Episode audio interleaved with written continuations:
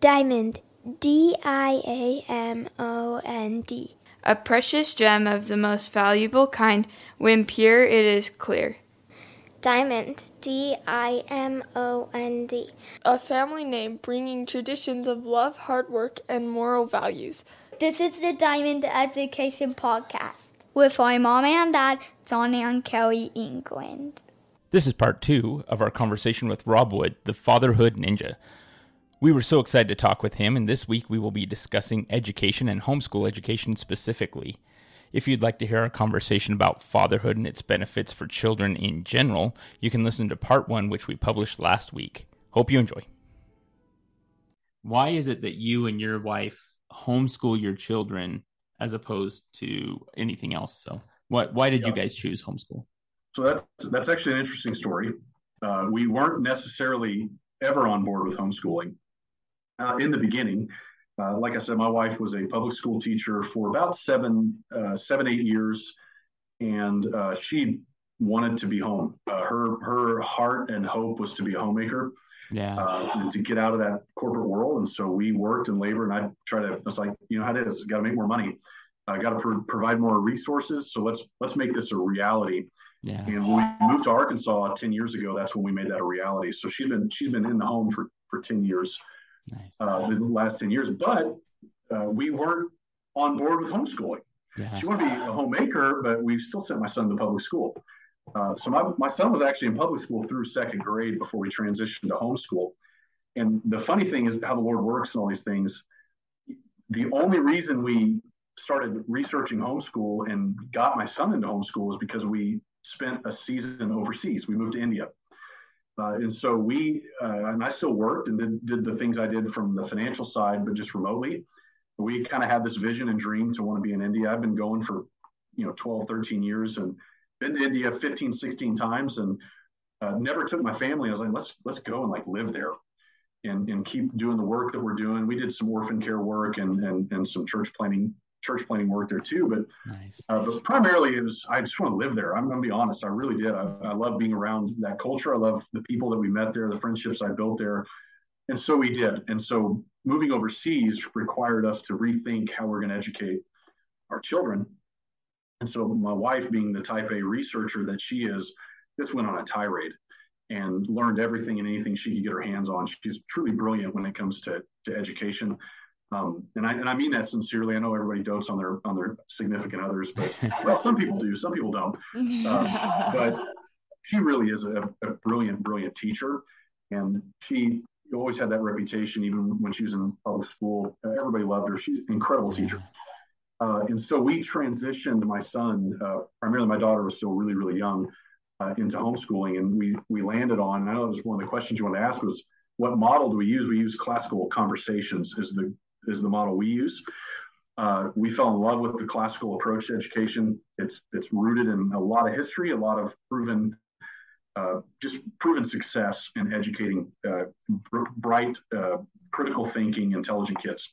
Yeah, we really, really, really like it. And so that's how we got involved in the homeschool research. I always had that stigma, and I and I, I hate to, I'm ashamed to admit this. I just wasn't big on homeschool. I was, yeah. I was, I was a public school guy. My wife was a public school gal, and I've never had a real problem with it. But I will say, when you have your own kids, things begin to start shifting how you view the world. Yep. And my second grade son is coming home wondering, you know, why why kids are watching pornography on their phones at school. Second graders, first and second grade, uh, wondering why you know boys are wearing dresses, things like that. We we had crazy encounters just in second grade. And it really kind of struck me uh, with conviction that, man, I, I'm shipping my son off to be influenced for eight hours a day. Uh, we're the primary influence in his life. I don't right. care what the government says or what teachers even say. My wife was a teacher. I'd say that too. It's like, no, we're the primary influence. But if I'm shirking that responsibility and, and giving that, that responsibility away, uh, I don't really have that strong of a voice in my kid's life. Right. And it became very apparent that we we didn't. So when we began to transition into homeschool, we we realized very quickly that this was powerful and this was good and it was best for our family. And then we moved back. And so we're like, we're gonna stick with this because we really like the growth that my son has had. My son didn't he was a lot like me in school. He's like, ah, this, he just wasn't interested. And I, I'm not trying to make like a, I know girls get bored in school too, but boys really get bored in school. Yeah. Mm-hmm. Um, so yeah, so we we kept kept on with the homeschool trek and really loved his progress and really fell in love with it. Found a local classical conversations group that he's just really thrived in. Nice. And yeah, we've just never looked back. And, and so we're huge proponents now because we see just how much growth was happening in my own son. Uh, and then now my daughter, she's she's been there from the beginning, so she's just gold. Yeah. One of the happiest kids on planet Earth. Yeah. She, she, she is just lost in wonder, lost in adventure, lost in her little world that she's created.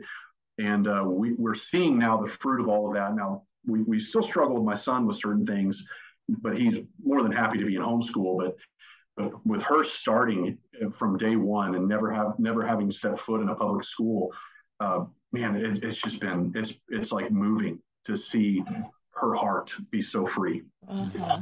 That's how kids should be. Uh, they should be so free. Yeah. And she's just as happy as a lark. She she hates reading from time to time. I get all that. You're like, oh my god, my kid hates. I was like, so what? She's doing great. uh, she's growing. She's playing like crazy. And then, man, she she's now reading like a champ. You know, just, yeah. It's just things that come in, in in progression, and you give them space to grow and learn. It's truly remarkable. Truly remarkable. Yeah. One of the things I like to say is anybody who has more than one child understands that not every kid is the same. No, gosh, no, not even close. they are. I, I, mean, we we have four girls, and each one of those four girls is their own person, you know, and yeah. so it's not even a gender thing, right? It's it's yeah.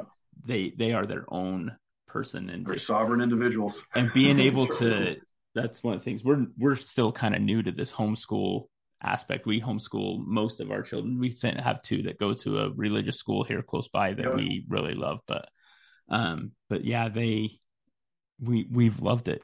You know, this is just our second year in, in doing it, and it's one of the things I love is I can, um, you know, I I teach one of my children math before I go to work.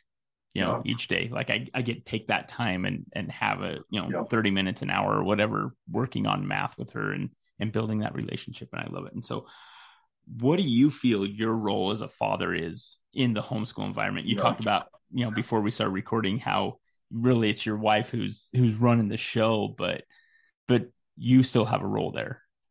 Yeah, yeah. It's it, and like I said, it depends on the the father's situation and responsibilities right. with his work and, and things like that. But you know, f- from my side, I I think I play a, a massive support role to, to, my wife to as a as a relief pitcher, mm-hmm. so to speak, to come yeah. in in the evenings and and maybe bring some some space for her to, to kind of decompress and kind of refuel for the, for the evening. And I, you know, take the kids and I, I, I hate to say it this way, but because there's a stigma that says, oh, dads get to have all the fun. Moms have to do all the hard work. Right. Unfortunately, it kind of works that way a little bit in our house. uh, getting wiggles out and, and, and bringing pressure to their bodies. We do a lot of wrestling and a lot of physical interaction. This is true for both genders, both boys and girls. Right. Uh, obviously, specifically for boys, that that wrestling and, and, pressure, believe it or not, needs to actually keep going through college. A lot of people don't talk about this. You should be roughhousing with your boys even when they're 21 years old. Uh, it's so critical to their development and so critical to their happiness and, and their joy uh, and, and to being well-rounded men in society later.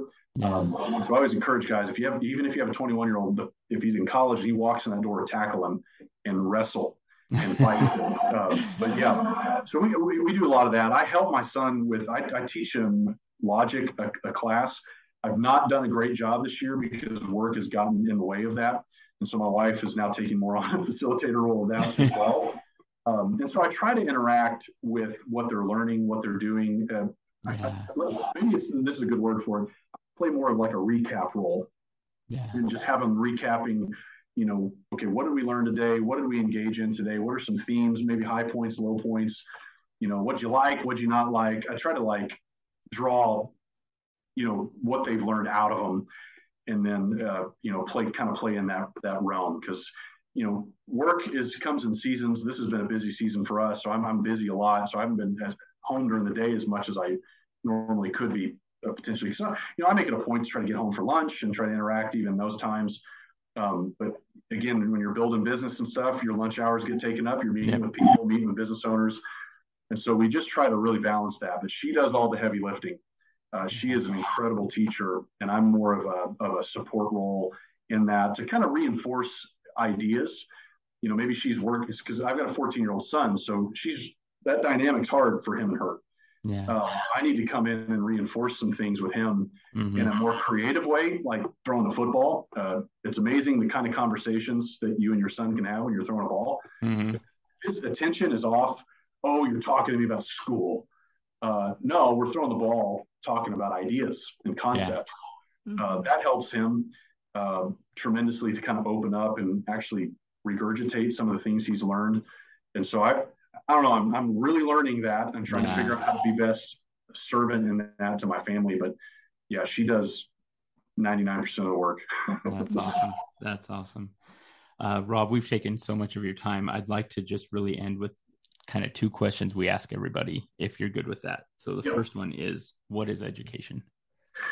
I mean, we've been oh, talking gosh. about education, but what is that? When you say education, what do you think of? You know, I well, I know what Webster says. Yeah. the Webster um, 18 and 28 is an awesome definition of education. So, you know, so as a, as a family, we, you know, we define education from a classical approach. Yeah. Uh, to be honest. So we, we, we look at education really defined as the trivium. Um, we look at grammar, we look at, you know, dialect, the dialectic and the rhetoric pieces. And so ultimately, I think the purpose of education is to know God. Yeah and to make him known through the way you live your life and not just your words but your actions. Um, you know kind of that faith without works is dead mentality. Let's get out in the world and, and create beauty and create goodness and, and manifest that. So I, I, think the purpose of education is to know him. Yeah. Uh, but as it relates to like what is it? For us it's that. It's the trivium. It's it's understanding uh, the steps that our children are growing and developing in, in those three categories. Because when you look at like grammar, for for example, uh, when you learn to read, you learn the names of letters, you you know you learn the sounds they make, and classical educators call that the the grammar stage. This is like a human developmental stage, mm-hmm. and so young children really enjoy this phase, and they love repeating you know songs and they chant rhyme. They, they love these things, pronouncing words and words. And so from an educational standpoint, you want to capitalize on that enjoyment. Yeah. so you teach young students grammar and of many subjects and many ideas that they know nothing about through songs and through chanting and through practicing with family and, and friends. And that's what classical education calls foundations. Yeah. And so, you know, that grammar stage of the program is really powerful because it's the building block for learning all subjects. Yeah. Science, math, geography, Latin, English, you know, history, public speaking, fine arts, all, all the good stuff. Yeah. Education shifts in the child to that dialectic stage, and that's that second step where they're learning how to like sort ideas and compare ideas and understand words and the rules that, that, that apply to those words. Yeah. For example, again, when, when you're learning to read, you know, students will, you know, learn how to like put uh, letters together to form words, how to construct sentences, and they call that that dialectic stage because much of the work done in that stage is uh, accomplished through dialogue. And, and, so as they're reading and learning, we're talking and engaging, and, and it's building and building in that their their education to become again well-rounded, critical thinking, problem-solving, uh, you know, adults. And yeah, we capitalize on that enjoyment. Kids love that process. It's usually between the ages of 10 and 13 that they really love that stage and so you capitalize on it and, and how you educate them. And then we move kind of into that rhetoric uh, stage. And that's where they really learn to solve problems. Yeah. That's where the teenager comes in. And this is where, where it all kind of comes together. All that education, all those phases of life, all of that work comes to a head and they become problem solvers. They, they can write original thoughts. They have actual ideas. They have an identity. They're individuals. Uh, they write papers. They lead discussions. They, they debate. They interact. Uh, and again, when you're when you're reading, this would be the time that you know you focus on themes and, and context and of what you've read, and then you actually learn how to apply it to your life. Yeah. And learn how to apply it to your life experiences. And so older teens really enjoy that process because they long, listen, to express themselves and they long to be creative problem solvers. And so to me, that's that's like the nuts and bolts of education um, for our kids, it's that trivium approach. Um, I know that's like way deep definition of it, yeah. but at the end of the day, the purpose is to know God, to make Him known, and then the nuts and bolts of that, in our view and, and our conviction, is through that trivium approach. So, I love the classical love, we're learning. It. We're a year and a half in, and we're trying to institute it, and it's trying to weed out that that public education mentality of how uh, you know you have to. It's, it's like test taking. It's like, oh, we're, yeah. we're, just taking tests. It's like, no, how, what would it be like if we actually developed the person? If yeah. we actually focused on their development in their vocabulary, their their understanding of themselves, like virtue, mm-hmm. their character. It's amazing what happens. Yeah. well, and what and you're so worried about what they think, but honestly, we're bringing out the godly in them. They're they're image bearers. They're creators. Yeah. They're, they're by nature going to be problem solvers. So let's give them the tools. Um, and you, you, make a good point, and this is part of my problem is I'm always worried about what they're thinking. Mm-hmm. Uh, and, as, and there's something in my DNA that that drives my son crazy sometimes. I'm learning to pull back and like, no, I, I don't want to like think for you. I want you to think. Yeah. And develop your own thoughts and ideas, even if they're different from mine and then let's work that out through yeah. discussion and dialogue. That's where that rhetoric piece is so cool. My son's in that phase right now. He's in that challenge uh, phase where, you know, they, they have their community days and classical conversations. They all come together. Well, they're debating ideas and like talking about really big subjects. And it's really cool because they they, they have their own little identities at yeah. 14 years old, you know, uh-huh. and they're like they have thoughts and they have uh-huh. ideas and opinions. Yeah. And it's really cool to let them have that space and freedom that, that an adult is there facilitating. They're not yeah. controlling it. They're mm-hmm. facilitating. And that conversation can go to to Mars and back, you know. Uh-huh. And it's it's really developmentally, it's it's so profound and powerful to watch. Um, mm-hmm. These young kids, because you, you, listen on the outside, like, oh, well, okay, they're on rabbit trails. It's like, yeah, like that's what you do. you know? yeah. Like they're, they're trying to figure it out. Yeah. And instead of like giving them an answer and to regurgitate that on a test, they're actually figuring things out. Yeah. And it's super rewarding to them because they're like, oh, wow, I came to a conclusion. Yeah. And it's, and it's sound. It has yeah. a logical conclusion. It, mm-hmm. This makes sense. Yeah. It's super cool. Yeah. That's Love it. awesome. so, another question we like to ask Rob is what is one of your, who is one of your heroes in history and why? Yeah, I'm gonna break ranks on this. He he is dead, to my defense. We never we never put stipulations. Yeah. It can okay. be alive, dead, whatever. He died in 2013, so he's not that old. He was he was not. But my I would say one of my heroes that and how I would define that is who has had the most profound impact on my life. Yeah. Mm-hmm. Um, a lot of people have had a profound impact on my life. A lot of literature has had a profound impact on my life. But this this man has had a profound impact on my life. His name is Dallas Willard he was a, a professor at USC of, of philosophy, mm-hmm. but he was also he used to be a pastor too, and he, he wrote from a Christian perspective. Yeah, uh, a very very very very amazing human being, uh, in my view, in my estimation. I know him personally, and I acknowledge that.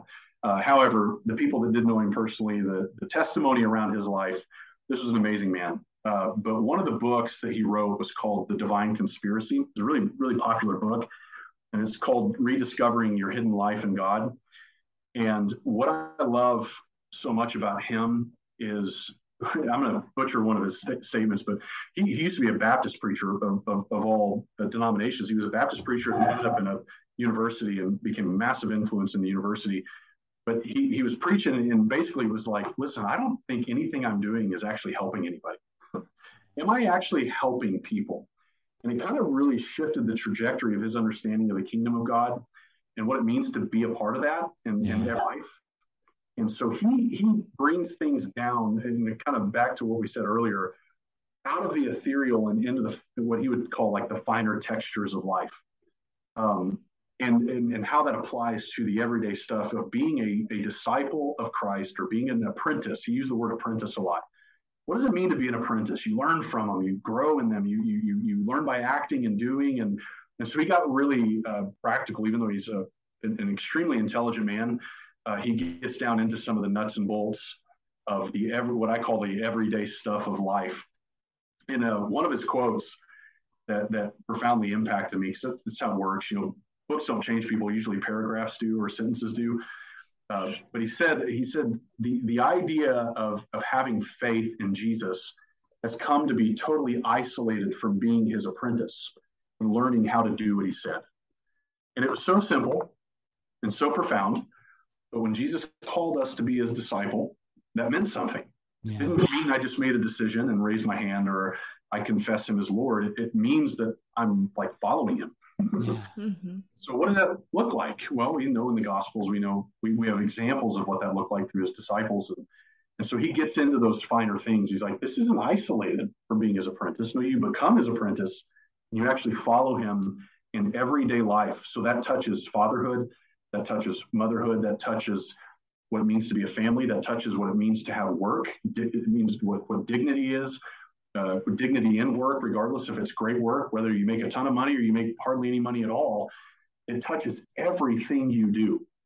Um, in, in a, and not in like this crazy religious way, like in a truly profound transformational way that I am literally a, a an agent of, of light and salt, but I'm a person. I'm an individual. I'm Rob. And he, he wants me to be Rob, but he wants me to be a changed, transformed into the image of Christ type Rob. You know? uh-huh. I'm still Rob.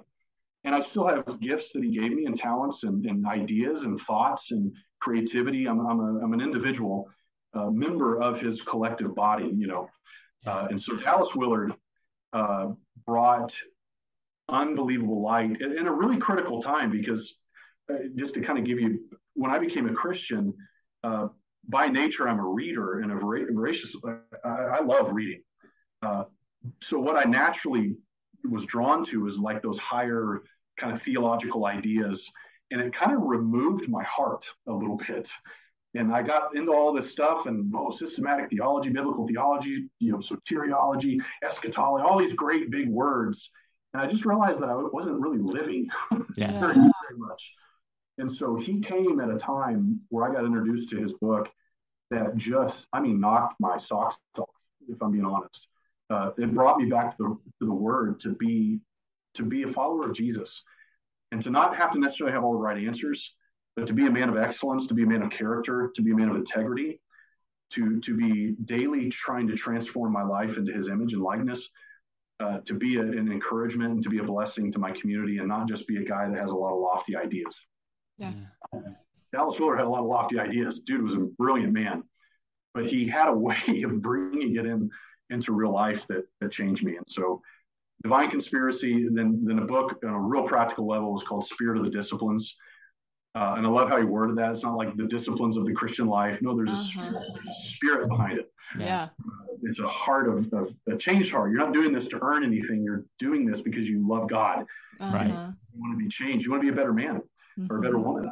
Uh, and then he had a, a, really profound book called Hearing God um, about an interactive daily conversation with God. You know, and, he goes into more of a of how prayer looks in the daily life of, of a believer, especially ones that are busy and working and engaging in community. Mm-hmm. And what does that look like? Are you going to be locked in a room for five hours? Well, maybe at times, yes. However, there's a daily walk and a daily in, in interaction with him. So that's a profound book as well. And he's got a great book called Renovation of the Heart which is just the title of the book, just draws you in a little bit. It's like, okay, my heart needs renovated. So, yes, yeah. give me that book. Yeah. Um, so yeah, he's no, he's awesome. probably one of the. He would never know this. Uh, you know, I never met the man, uh, but his teachings and his his writings were not. And I and I be careful how I say this because I. It wasn't like he was trying to garner a following. He genuinely, you can tell by reading. I genuinely want to help people. Yeah grow closer in their relationship to Jesus. So the attention wasn't on him; it was on the Lord. Uh-huh. And and it just draws you into this. It's like it's not like you're listening to him speak. It's like no, you're go after the go after Christ. Mm-hmm. And so it was more away from man centeredness and more on a Christ centeredness approach to all the nuts and bolts of life. So yeah.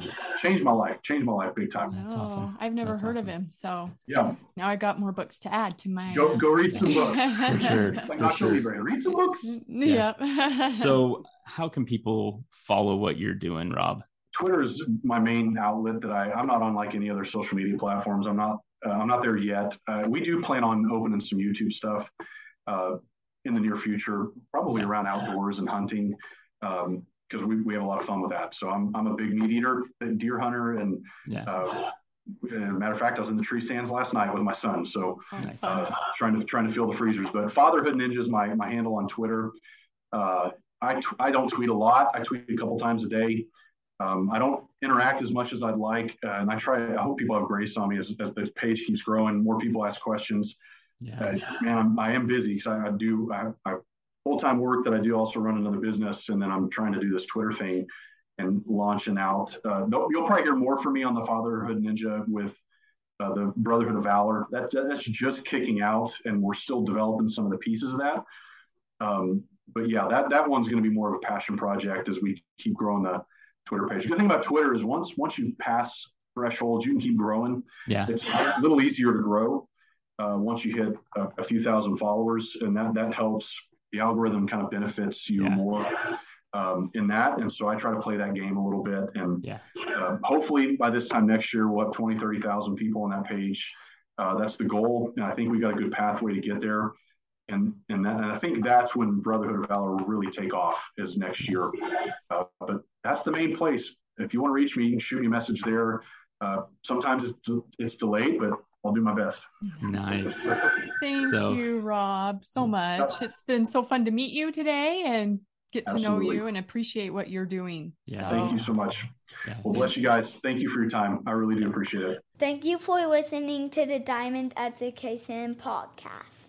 You can connect with us on Twitter, Instagram, and Facebook at Dimond Education, D I M O N D, or on our website, dimonded.com.